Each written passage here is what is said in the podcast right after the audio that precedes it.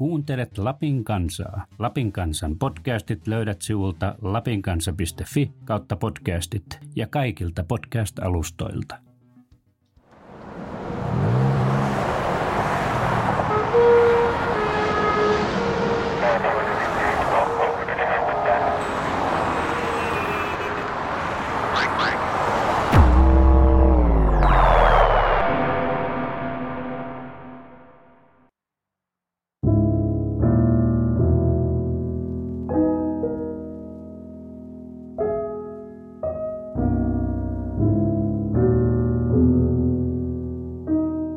Elämme fossiilitalouden raunioissa.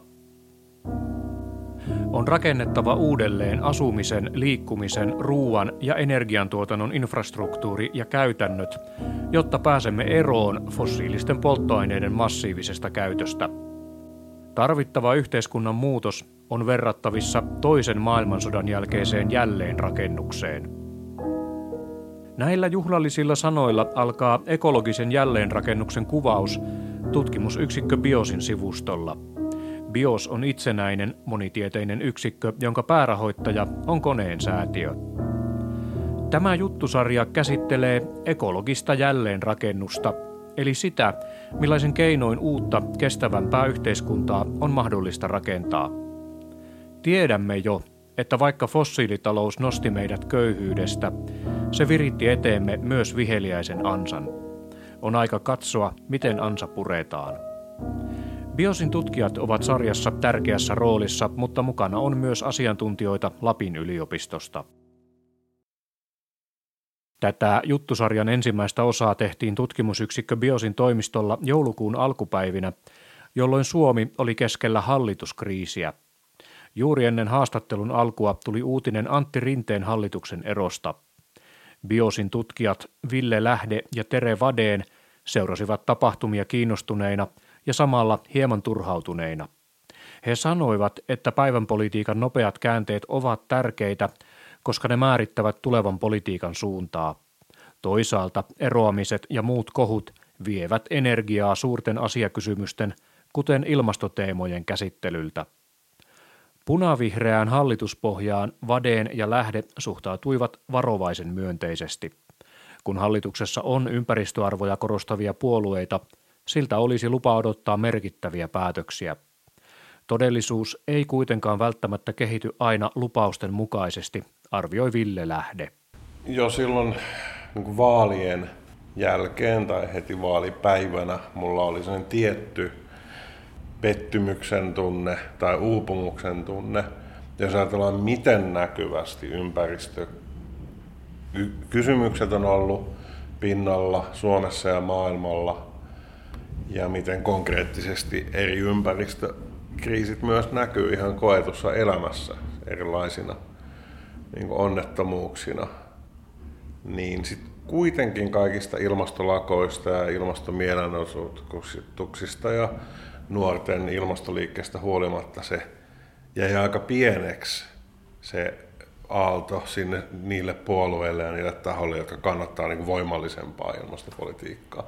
Ja kyllä se sitten näkyy myös siinä, minkälainen hallitus muodostettiin ja minkälaisia. Että siellä oli positiivisia linjauksia, kyllä, mutta myös ihan selkeää tämmöistä poliittisen kaupankäynnin tuloksena syntynyttä luovuttamista, että missään nimessä ei oltu sellaisessa kunnianhimossa, mitä tarvittaisiin. Niin kai se hallituspohja oli tavallaan ilmastokysymysten kannalta eräs niin paras mahdollinen, mitä oli, mitä oli mahdollista saada. Ja hallitusohjelmakin, niin kuin, niin kuin Ville sanoi, siellä oli paljon hyviä asioita. Mutta nyt tosiaan, jos se hallitus on nyt muutama minuutti sitten eronnut, niin eihän se nyt sit oikeasti siis tämä Rinteen hallitus niin kuin tehnyt ilmastoasioissa niin kuin oikeastaan yhtään mitään. Eli kyllä se jäi niin kuin nollaan tai, tai ehkä jopa miinuksen puolelle se saavutus just siinä mielessä, että mitä olisi pitänyt, pitänyt tehdä versus sitten, että mitä tapahtuu. Erässä mielessä se hallitus jäi niin kuin jotenkin odottelee sitä, että no ensi vuonna sitten vasta sanotaan, mitä, mitä itse meinataan, mutta eipä sitten ehditty, ehditty sanoa yhtään mitään. Ja jos tässä ajatellaan, mitä nyt Suomen vaikka EU-puheenjohtajuus kauden aikana saatiin tehtyä, niin ei, ja vaikkapa yhteisen maatalouspolitiikan linjaukset ei lähteneet kyllä yhtään suuntaamaan sellaiseen suuntaan, mitä pitäisi, jossa siis maatalouspolitiikkaa, tukea ja kauppapolitiikkaa oikeasti suunnattaisiin sekä niin kestävyyteen että myöskin tuottajien ammatilliseen elinkelpoisuuteen ja minkälaiseen globaaliin solidaarisuuteen. Että kyllä tässä edelleen tempoillaan semmoisissa aika vanhan maailman asetelmissa. Antti Rinteen hallituksen suosio ennen se eroamista oli mielipidemittauksissa aika huono ja toimittajat ainakin spekuloivat sillä, että yksi syy tähän kehnoon kannatukseen olisivat nuo hallituksen ilmastolinjaukset, jotka, kuten sanoitte, niin eivät itse asiassa olleet lopulta kovinkaan kunnianhimoisia. Kansalaisten mielestä kuitenkin ne jossakin kohtaa sitten nähtävästi olivat liian kunnianhimoisia. Onko tämä sitä uuden ja vanhan maailman kipuilua jotenkin koko ajan, että yhtä aikaa ihmiset odottavat ja haluavat järkevää politiikkaa, mutta sitten kun puhutaan tuommoisista konkreettisista asioista, niin kuin polttoaineen verotus, niin hallituksen suosio laskee? Mulla on enemmänkin semmoinen tuskastunut fiilis siitä, että tämmöisiin elämäntapaan tai kulutukseen liittyvissä kysymyksissä ei voi sanoa, että kansalaismielipide jotenkin olisi kanavoitunut tiedotusvälineisiin, vaan kyllä tiedotusvälineissä on laajalti niin hirveän vahva drive pyrkimys hakea semmoisia kärkeviä vastakkainasetteluja ja kaivaa esiin sellaista niin kuin vihaa ja pettymystä. Mahdollisuuksia paljon niin kuin laajempaan yhteisymmärrykseen varmasti olisi, mutta sitten yritetään hakea sellaista konfliktia, kun se sopii tämän, tällaiseen niin kuin Suomessakin yleistyvään draamalliseen ja klikkejä ja katsojalukuja hakemaan politiikkaa mä en tiedä onko missään, mutta ei ainakaan Suomessa, aika vähän Euroopassa siis on ylipäänsä kokeiltu sen tyyppistä niin kuin radikaalia ilmastopolitiikkaa, mitä nyt esimerkiksi BIOS on perään kuuluttanut. Siis että tämmöinen niin polttoaineveron nosto ja sillä pelottelukin on niin kuin semmoista aika reaktiivista ilmastopolitiikkaa, että tavallaan semmoista niin kuin eteenpäin katsovaa ja ja uudesta ylösrakentavaa ei ole missään kokeiltu, niin eipä sitä oikeastaan tiedä, että miten sitä siihen kansa sitten reagoisi, kun, kun ei, sitä ole, ei sitä ole missään testattu. Ei kellään ole ollut vielä niin kuin rohkeutta lähteä, lähteä siihen suuntaan, että tekisi todella semmoisia isoja linjaavia ja eteenpäin katsovia muutoksia. Ja sikäli tavallaan sekä niin kuin reaktiivinen, reaktiivinen paine ja, ja toi, toi pelko ja jotenkin mä ajattelen, että siinä on myös jotain niin kuin tosi niin kuin realistista ja positiivista. Siis erässä mielessä sen, sen tyyppinen tota, ajatus, että, että meidän elintapa on uhattuna, niin se on jossain mielessä paljon realistisempi kuin sellainen liberaali keskitien, että ei tässä mitään. Ja siihen pitäisi niin kuin oikeastaan pystyä just poliitikkojen vastaan. Ja sehän on sellainen teema, mikä nyt vähän yllättävästi on sitten kuitenkin maailmalla noussut Yhdysvalloissa, Euroopassa, joissakin maissa siis alettu puhua tällaisesta oikeudenmukaisen siirtymän kysymyksestä, että siitä kun esimerkiksi fossiilisiin polttoaineisiin perustuvat elinkeinot alkaa väistämättä niin joko romahtaa tai sitten ne ajetaan hallitummin alas, niin pitää yhteiskuntien turvata ihmisille työllisyyttä, koulutusta uusille alueille.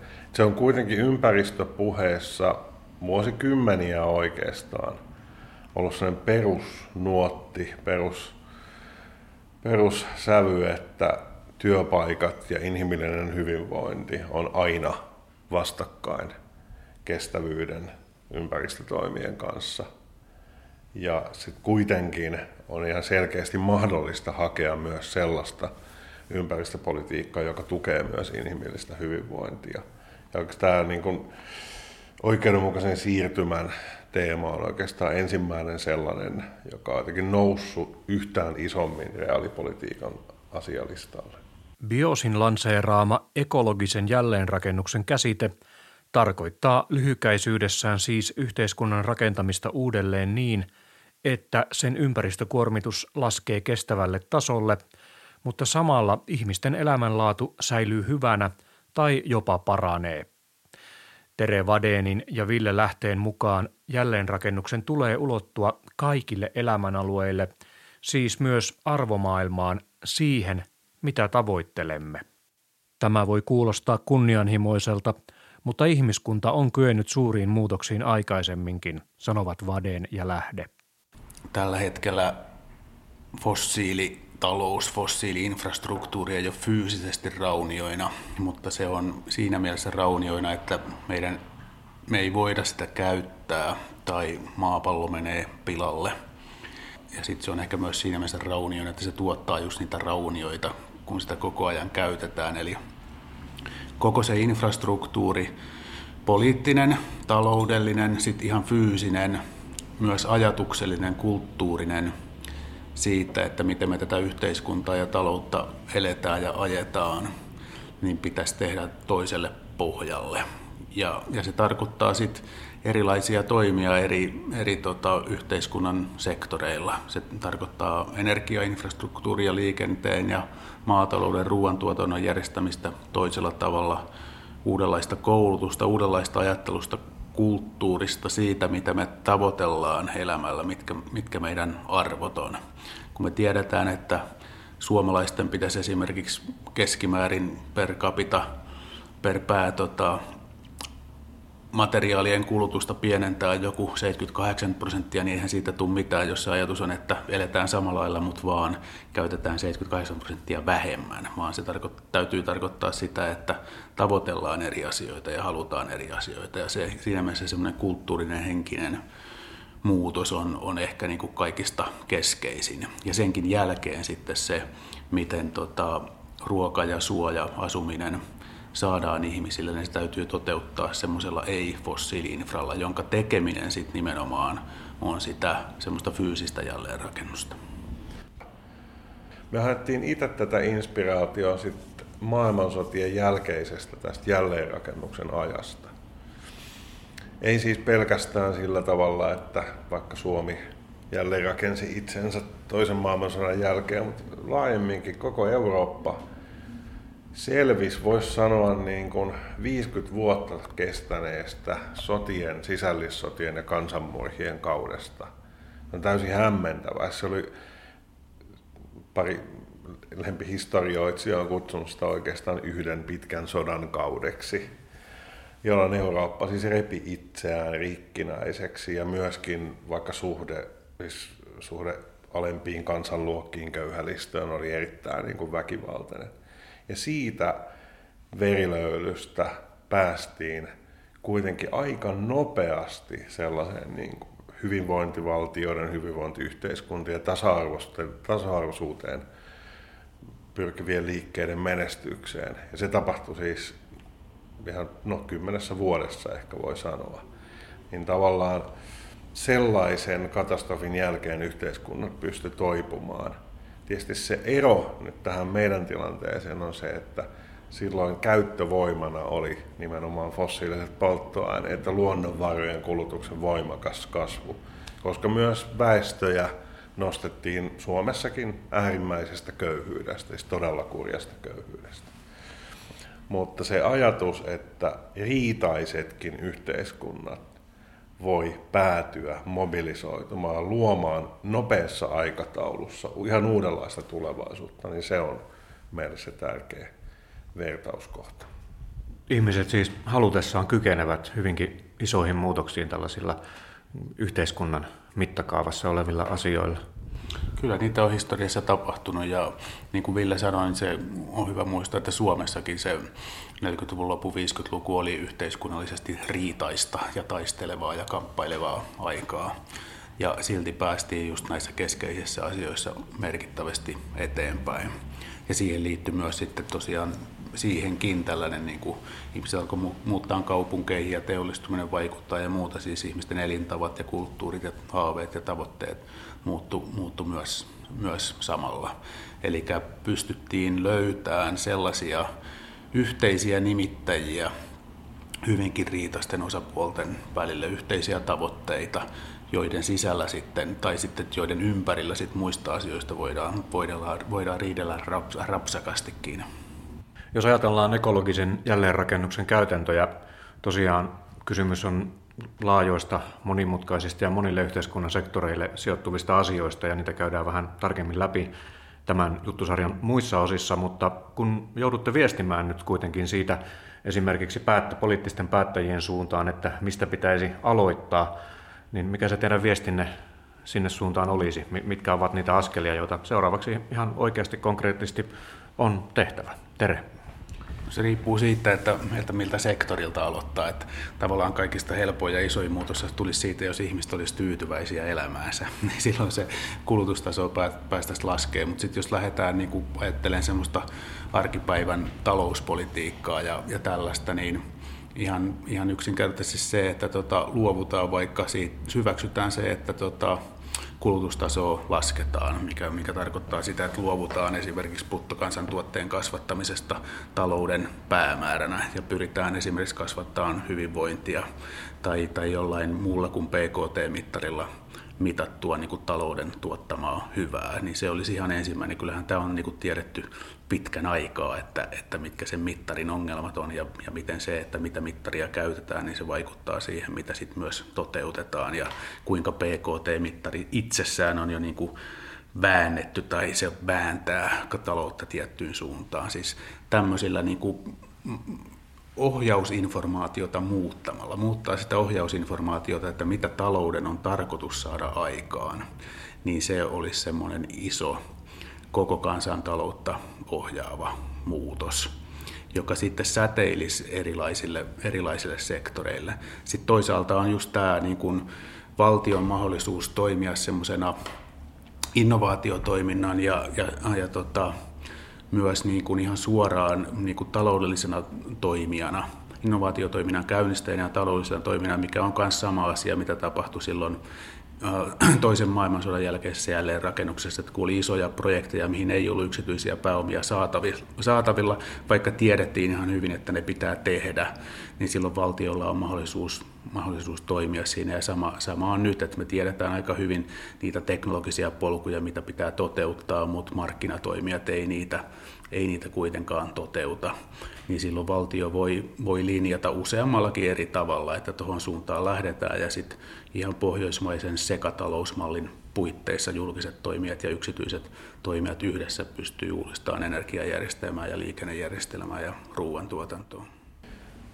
No mä annan sen niin kuin, tämmöisen niin kuin ylätason poliittisen jutun ja sitten ihan tämmöisen konkreettisen käytännön jutun. Se yksi ylätason poliittinen asia on se, että tämmöisen muutoksen tiellä on tosi isoja esteitä ja oikeastaan ne isoimmat esteet tällä hetkellä on se, että mikä katsotaan talouspoliittisesti mahdolliseksi ja realistiseksi ja sallituksi. Ja tämä on oikeastaan sellainen teema, mistä bioksessa varmaan kollektiivisesti katsoen eniten kirjoitettu. Paavo sivu on myöhemmässä podcastissa, niin hän varmasti puhuu tästä aiheesta niin kuin hyvinkin paljon, mutta tällä hetkellä Suomen tasolla, Euroopassa laajemminkin, esimerkiksi Espanjassa on niin kuin käynnissä tällainen ekologisen eräänlainen jälleenrakennuksen ohjelma, niin sen esteenä on se, että on hyvin vaikea eurooppalaisten talousraamien sisällä voida tehdä tämmöisiä voimakkaita, isoja valtiojohtoisia investointiohjelmia, jossa valtio niin isosti ohjaa yhteiskunnan kehitystä tiettyyn suuntaan.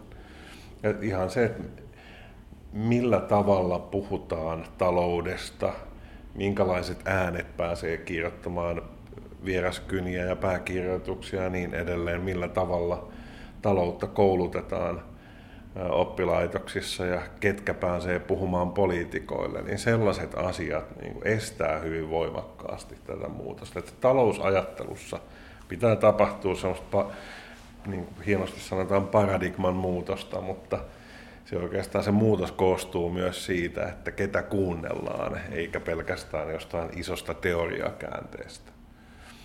Sitten jos ajattelee konkreettista esimerkkiä, niin Helsingissä esimerkiksi nyt pohditaan hyvin vakavasti sitä, että miten kaukolämpö voitaisiin tuottaa kestävästi. Ja tällä hetkellä ongelma on se, että kivihiilestä niin hyvin helposti lipsahdetaan sitten puun polttamiseen sellaisessa mittakaavassa, joka sitten taas ei auta kuitenkaan ilmasto päämäärien toteuttamisessa, niin silloin esimerkiksi tarvittaisiin tällaista niin kuin voimakkaasta niin kuin julkisen tason investointia siihen, että saadaan kehitettyä niitä vaihtoehtoisia lämmöntuotantotapoja. Ja sitten toisaalta esimerkiksi kaavoituksen kautta voitaisiin muuttaa asumisen käytäntöjä sillä tavalla, että asumislämpöä saataisiin alemmaksi näillä huippukulutuskausina ja niin edelleen. Ja sitä ei oikein, tällaisia muutoksia, jotka vaatii niin monen sektorin koordinaatiota, niin ei niitä voi jättää pelkästään markkinatoimijoille, koska markkinatoimijuus perustuu keskinäiseen kilpailuun siihen, että tulee 20 ratkaisuvaihtoehtoa, josta 19 kuolee pois. Ja se on systemaattinen tuhlaus kuuluu siihen niin kuin tehokkuuteen, mikä sitten on siinä tietyssä mielessä mukana. Mutta jos täytyy muuttaa niin tämmöisiä isoja liikennejärjestelmiä tai energiajärjestelmiä tai ruoantuotantojärjestelmiä, silloin tarvitaan julkista koordinaatiota. Ja tämä Helsingin kaukolämpö on niin hyvä esimerkki siitä, että se vaatii niin poliittisia koalitioita tai liittoumia, jotka uskaltaa lähteä muuttamaan suuntaa ja uskaltaa myös sit ottaa vastaan sitä kritiikkiä. Helsingin lämmöntuotanto on hyvä esimerkki muutostarpeista myös siinä mielessä, että nimenomaan suuret kaupungit sijoittuvat ilmastonmuutoksen vastaisen taistelun eturintamaan. Asutus on keskittynyt enenevässä määrin kaupunkeihin, joten ne tuottavat myös huomattavan osan kaikista hiilidioksidipäästöistä. Tere Vadeen ja Ville Lähde sanovat, että suurin vastuu ympäristökuorman vähentämisestä on nimenomaan siellä, missä kuormaa syntyy eniten. Tämä ei tarkoita, että harvaan asutuilla alueilla ei tarvitsisi tehdä mitään, mutta siellä esimerkiksi polttomoottorin käyttö voi vielä lähitulevaisuudessa olla tarpeellisempaa kuin kaupungissa. Harvaan asutuille alueille syntyy ekologisen jälleenrakennuksen myötä myös uusia mahdollisuuksia, Vaden ja Lähde uskovat. Ne liittyvät esimerkiksi ruoantuotannon monipuolistamiseen. Taas hyvin niin kuin yleisellä filosofisella, filosofisella ja maailmankuvallisella tasolla, niin näillä haja-asutusalueilla on tosi paljon potentiaalia nimenomaan sen suhteen, että mikä se on se maailmankuva ja elämäntapa ja elämän sisältö. Et kaupungithan on siinä mielessä niin kuin aina niitä et, et, etulinjan paikkoja, jossa mennään sen mukaan, että, että mitä, tota, mitä muodit on ja mitä, miten niin kuin yhdenmukaistuu elämä. Ja, ja siinä mielessä niin kuin se mahdollinen tota, moniäänisyys ja monilajisuus voi, voi elää helpommin sitten tämmöisillä haja- ja reuna-alueilla, mikä on niin kuin tosi, tosi hyvä ja myös niin kuin semmoiset kulttuurin syväpiirteet ja muut voi, voi elää siellä. Et se on ainakin niin kuin yksi tällainen, tällainen niin kuin keskeinen voima, voimavara, jota, jota pitäisi myös enemmän käyttää. Sitten on se fyysinen tai aineellinen puoli, että mistä se, mistä se elinkeino saadaan. Ja siinä varmaan esimerkiksi niin kuin Suomessa just Lappi on niin kuin hyvin niin kuin semmoisessa pahassa raossa tai, tai paineessa siis, että, että varmasti niin kuin tiedetään, että kysyntä että jos katsotaan globaalia kysyntää, niin kysyntää kaivannaisille ja sellulle ja tällaisille niin kuin tulee oleen paljon. Ja sitten se kysymys on siitä, että voidaanko ja millä ehdoin me olla vastaamatta siihen kysyntään niin, että silti saadaan hankittua, hankittua se elanto. Siitä se, siitä se oikeastaan on kyse. Ja pystytäänkö me tavallaan näkemään se umpikujamaisuus siinä tällä hetkellä, että jos perustetaan se elinkeino siihen resurssipolitiikkaan, niin mikä umpikuja sieltä on sitten kuitenkin loppujen lopuksi tulossa, tulossa vastaan jossain vaiheessa. Ja niitä kestäviä elinkeinoja sitten varmaan, varmaan on, ja kestävän kokosta, kestävän kokosta metsätaloutta, kestävän kokosta maataloutta, turismia ja, ja niin edelleen mutta ne ei, ää, mä, niin, kuin, niin, no siis sitä mä ajattelen, että tähän niin kuin elinkeinokysymykseen se, se tiivistyy. Joo, ja tietysti jos ajatellaan elämäntavan ympäristökuormaa, niin totta kai se suurin vastuu kohdistuu väkirikkaille ja tiiviimmin asutuille alueille. Et siinä mielessä, kun Suomessa vähän helposti syntyy sellainen esimerkiksi maaseutukaupunkiasetelma, että nyt kaupunkilaiset kieltää meiltä maalaisilta kaiken, mutta jos katsotaan sitä kokonaiskuormitusta, niin sehän on selvää, että kaupunkilaisten elämäntavassa ne isoimmat muutokset täytyy tapahtua. Mutta tota, sitten näistä elinkeinoista, mä oon itse siis viime vuodet tehnyt eniten työtä ruoantuotantokysymysten kanssa. Me ollaan BIOS-tutkimusyksikössä aika vakuuttuneita siitä, että kun yhtäältä ympäristömuutokset niin hankaloittaa ruoantuotannon oloja Suomessa, mutta myös muualla maailmassa. Tarvitaan siis sopeutumiskykyä, mukautumiskykyä paljon enemmän. Ja sitten toisaalta pitää vähentää ruoantuotannon ympäristökuormaa. Tämä tietysti itse, että jos ei sitä vähennetä, niin sitten ne hankaluudet vaan lisääntyy.